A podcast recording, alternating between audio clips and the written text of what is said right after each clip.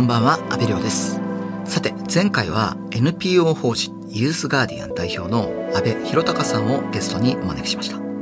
倍さんは私立探偵をされていて、そのノウハウを駆使して無償でいじめの解決に取り組んでいます。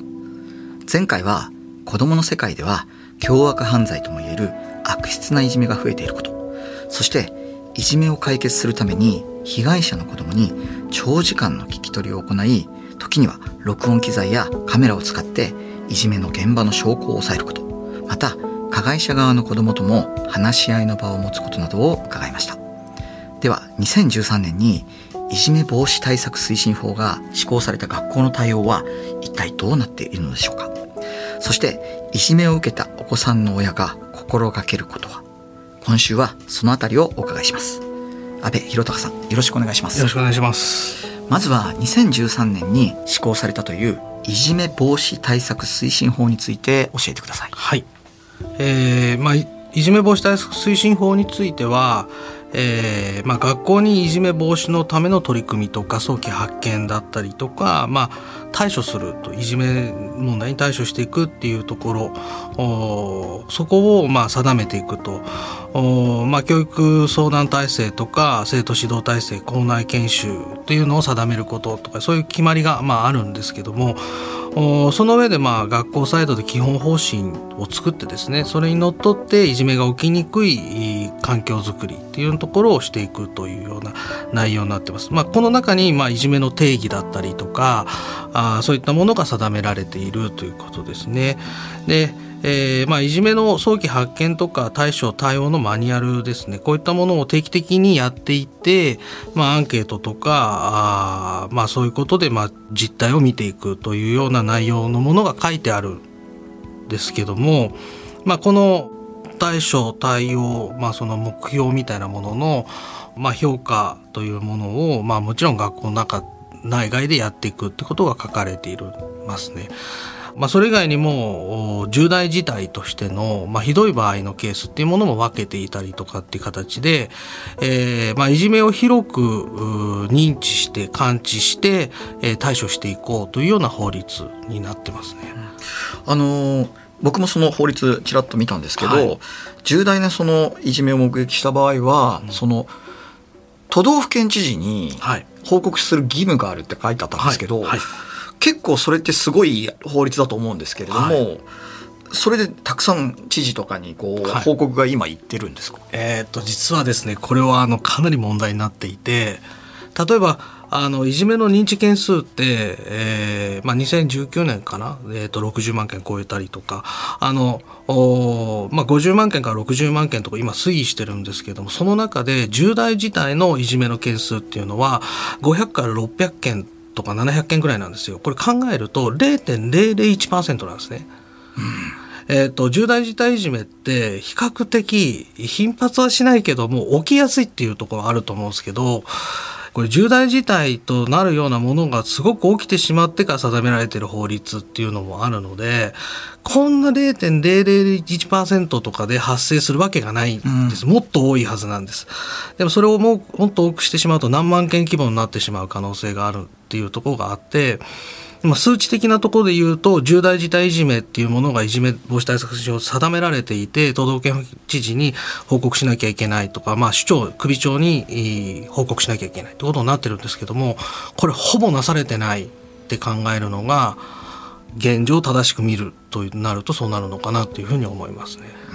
それはやっぱりその学校の先生方とか、からするとやっぱりそのいじめがそのたくさん報告するっていうのはそのどういうデメリットをすごく感じるんですか？うんやはりそのまあいじめとして認知してしまってから、まあ、報告書書いたりとかいろいろ、まあ、あるわけで、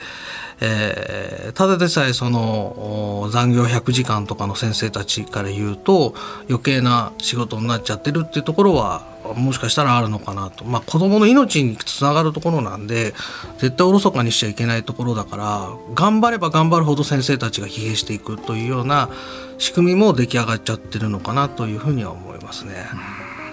実際安倍さんがいじめの相談を受けた時に、はい、まあ、学校とか教育委員会とはどういった連携をしていくんですか？うん。まあ連携するのっていうのも、まあ、10件に1件ぐらいなんですね。でやはりその被害者はまず守るっていうところをしっかりやってもらうっていうところで、えーまあ、被害者のフォローアップしてほしいっていうこととかあと加害者自身があの、まあ、教育というような制度の中で復帰していくというかそのもう二度としないような子になっていくために道作っていかなきゃいけないっていうのもあるので、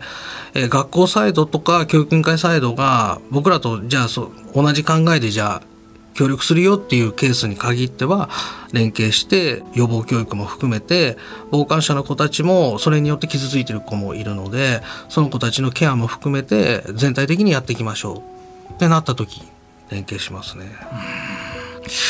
あの安倍さんが感じる学校側の問題点ってありますか、は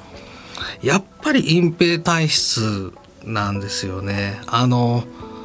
個々の先生たちとは、まあ、話したらあのいじめってやっぱ絶対いけないよってみんなもちろん言うしあの真面目でしっかりした方多いのであのその辺すごく話は通じるんだけども、まあ、一組織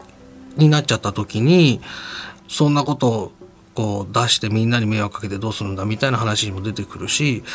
えー、またその学級担任の人が一人で対応するっていうのはやっぱりいじめも組織だってたりとかあの複雑なものも多いのでかなり大変じゃないかと。やっぱそうした中ではその一人じゃなくてその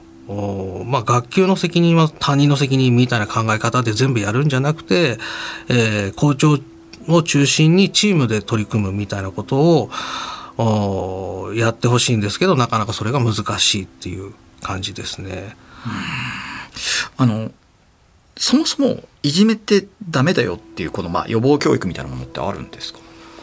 えー、っとまあ今道徳任せの部分が学校教育の中にはかなりあるのかなというところがあって、まあ、教育関係の方だとこれを聞けば大丈夫なんだみたいな話はするんですけど僕は全くピンとこないという、うん、でも子どもたちも全くピンときてないっていうのがなんとなくやってますっていう感じのものばっかりになっちゃってるかなっていうのが今の実態かなというふうには思ってます。はい、あのユースガーディアンでは、はい、学校にインターネットによる学習支援も働きかけているということなんですが、はい、これはどういった意図なんですか？えー、やっぱりですねそのいじめられた子たちがそのまあ学校行けなくなってしまう。で不登校の状態になってしまったりとかあ、まあ、加害者の子もまあその出席停止はあんまりないんですけども、まあ、分離的なもので学校来ないでねっていう感じになってたりとかっていうのがあったりするんですけども特に被害者の子は学校通えなくなってしまうっていうのがあるので、えー、まあ一つのインフラとしてその学校の授業をそのオンラインでつないで家で受けられる状態学習支援の状態っていうのを作ってもらいたいっていうのを働きかけていて、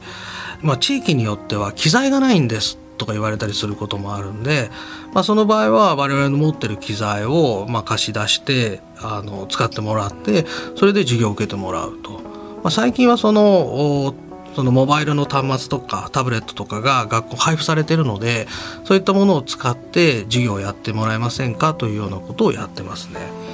うん、でも確かにそうですよね。その、はい、子供って学ぶ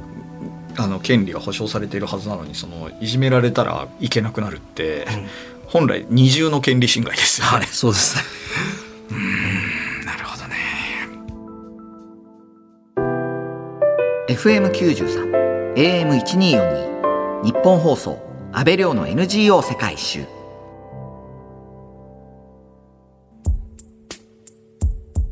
今日は NPO 法人ユースガーディアン代表の安倍博隆さんにお話を伺っています。ひょっとしたらうちの子がいじめられているのではと親御さんが感じ取るには何が必要だと思いますか？うんまあ、あのよく言うことなんですけどもよく様子を見てあげてというかその差を見てほしいっていうのがあったりします。でよくよくこう子供と話してる時間とか一緒にいる時間はありますよって親御さん言うと思うんですけど例えばしっかり膝を向き合わせてまあ、話したりとかっていう時間ってどうですかっていうと比較的そういう時間って短かったりするんじゃないかなと。子供がこう話してる時にお母さんスマホいじってるとか台所で何かやってるとかでそれって子供は一応聞いてもらってるんだけど本当に聞いてもらってる感があんまりないっていうとこがあるのでできればそのちゃんと目を見て顔を見て膝を突き合わせたコミュニケーションっていう時間をちゃんと設けてほしいなっていうところでそこから差が見えてくると思うんです。なんか元気ないなとかなんか今日ちょっと変だなっていうとこからまあ始めてってほしいっていうこととまあ、そういう中でその例えばですねあの今まで誰々と遊んでくるみたいなのってすごく具体的だと思うんです。何々ちゃんと遊んでくる。なんとかくんと遊んでくる。そういうのが、例えば友達と遊ぶとか、その、すごくこう、なんていうか、抽象的になってしまった場合とか、そういう時って、あの、多分その〇〇くんだったり、いつも出てくるとなんかちょっとトラブルあったかもしれないそういうふうにその気づいてあげるっていうことができるのであの差を見てほしいなっていうふうに思ってますね。うん実際いじめが分かったら親御さんはまずどこに相談すればいいですか？あのまあそのまあこれ基本的なとこなんですけどやっぱり学校なんですね。あのまあ、親御さん、まあ、情報整理できてないことも多いので、情報整理ちゃんとできてると学校も動きやすかったりするっていうのもあるので、えー、これはあの、毎回言うんですけど、いつどこで誰とっていう、で、何をっていう、この4つの W というか、そういったところを中心に時系列ちゃんとまとめて学校に1回は相談してほしいと。で、えー、あとはその学校にはいじめ防止基本方針っていうあのそういったそのマニュアルが必ず作っとかなきゃいけないのでそれがありますからその中にいじめ防止対策委員会いじめ防止委員会とかっていう名前の委員会が必ずあるんですよ。そのメンバーに誰がなってるのかっていうのはそのいじめ防止基本方針に書いてあるのでそこも調べておくと誰に何を話せばいいのかっていうのが分かると思います。なるほど。そのいわゆるそのいじめ防止対策委員会のメンバーは少なくともあのいじめが起きたらその当事者意識を持って、はい、あの望む用意がある可能性の高い人、はい、はい、にその委員になってることを知らないっていう方もいるんですけど これに書いてありますよって言われるともうスタート入るのであのまずはそういう基本的なところをやってもらえばなと思います。いじめにあった子の中には実際、まあ、一生心の傷を抱えてしまう子って、まあ、当然いるじゃないですか、うん、親御さんはその後どういうふうなケアをしていけばいいと思いますか、はいあのやはりですねこれはもう治療的アプローチっていうところにもうしっかり視野を入れてほしいっていうのがあってあの僕が対応してる中でも、まあ、比較的ひどいいじめを受けてる子が多いんですけどもほぼ、まあ、大半の子はもう適応障害っていう、まあ、診断出てますしあまりにもひどい子になってくると、まあ、その中の3割程度って感じなんですけど PTSD とか、まあ、複雑性 PTSD っていう診断されてるとこういう状態になってくると親子関係で絆があるからといってあの対処できるレベルじゃないんですよ。で、えー、素人どんな頑張っても無理なので、ここはもうプロのケアが必要なんで、しっかり治療的アプローチに入っていってもらって、専門家の手を借りるっていうことが僕は大事だと思ってます。なるほどね。ちなみにその子供がいじめの加害者となってしまった親御さんもいるじゃないですか、はい、そういった親御さんはどんな行動を取ればいいと思いますか？うんそうですね。あのいじめの話すると自分の子が被害者になったらって考えがちなんですけどあの日本のいじめは多数があの子をいじめるっていう形なので加害者の方が圧倒的に多いので確率論から言うといじめ起きたら自分の子は加害者になる確率が高いんですよね。そうか。でやっぱりそういう時ってあのまずそのなんでそうなっちゃったのかっていうことっていうのをあのとことん突き詰めて話し合ってもらいたい。親子間でもすごい突き詰めて話し合ってもらいたいっていうこと。であのそれぞれの言い分はあるかもしれない。でそこまず聞いてあげてそこがまあ例えば自分の弱さだったりとかあのずるさだったりとかっていうところにつながってたらそこもしっかりもうあの言ってほしいっていうことですね。でもう一つはその加害者になっちゃった親御さんで、あの、自分がやったことじゃないからと思うかもしれないけど、子供のやったことって親の責任なんで、えー、まあ、被害者の子とか親御さんとかにもう本当にしっかり謝罪するっていう、そういう姿をしっかり見せて、えー、悪いことしたら親もこうやって謝るんだぞっていうようなことも親の姿としてあの子供に見せてほしいっていうふうに思います。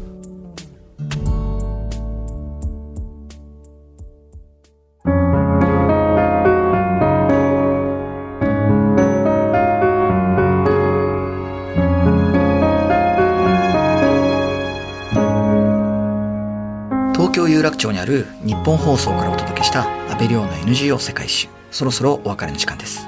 今日は NPO 法人ユースガーディアン代表の安倍博隆さんにお話を伺いました。最後になりますが安倍さんの今後の目標を教えてください。はい。えー、いじめ問題に対応するプロを育てていきたいというふうに思ってます。あの海外ではボランティアじゃなくて、まあ、専門的な、まあ、職業として成立してたりもするというところもあるので、えー、心理学を勉強してる大学生とかを受け入れて、まあ、もちろんやりたいって考えてる方を受け入れて日本でもこういうことを実現していきたいというふうに思ってます。えーまあ、そのためにいじめに関わる各団体にノウハウを共有していって集約していきたいとも考えていて、えー、またその学校いじめ予防教育を指導要領に載せるというようなことでも生徒たちにも知識を蓄積するように働きかけています。えー、それももう実現させていきたいというふうに思ってます。いやでも本当にこのいじめをこうあの解決するそしてそもそもいじめが起きないように予防するプロっていうのが、はい、やっぱり日本中にたくさんいないと、はい、やっぱり毎年、まあ、100万人規模の子供がこう生まれてきて、はいうん、その中で一定確率の割合でずっといじめが起き続けてるわけじゃないですか。でずっと被害に遭う人はその傷を一生追い続けていかなきゃいけないし、うん、なのに社会はいつまでたってもそのいじめを根本的に解決できる手段をまだ持ててないっていうのは、まあ、ある意味すごくこう悲しい状態ですもんね。はい、うん、だからそこをなんとかこうみんなで協力して、この問題っていうのを本当に我々の世代で、まあ、終わりにできるように、はいなんとかぜひこの目標を実現したいですよね。はい。いや僕もぜひ応援させていただきたいと思います。ありがとうございます。NPO 法人ユースガーディアン代表安倍博隆さんが書かれた本「いじめを本気でなくすには」が角川書店より発売中です。ぜひこちらも手に取って読んでみてください。安倍さん、いや本当に貴重なお話ありがとうございました。ありがとうございます。ここまでのお相手は阿部亮でした。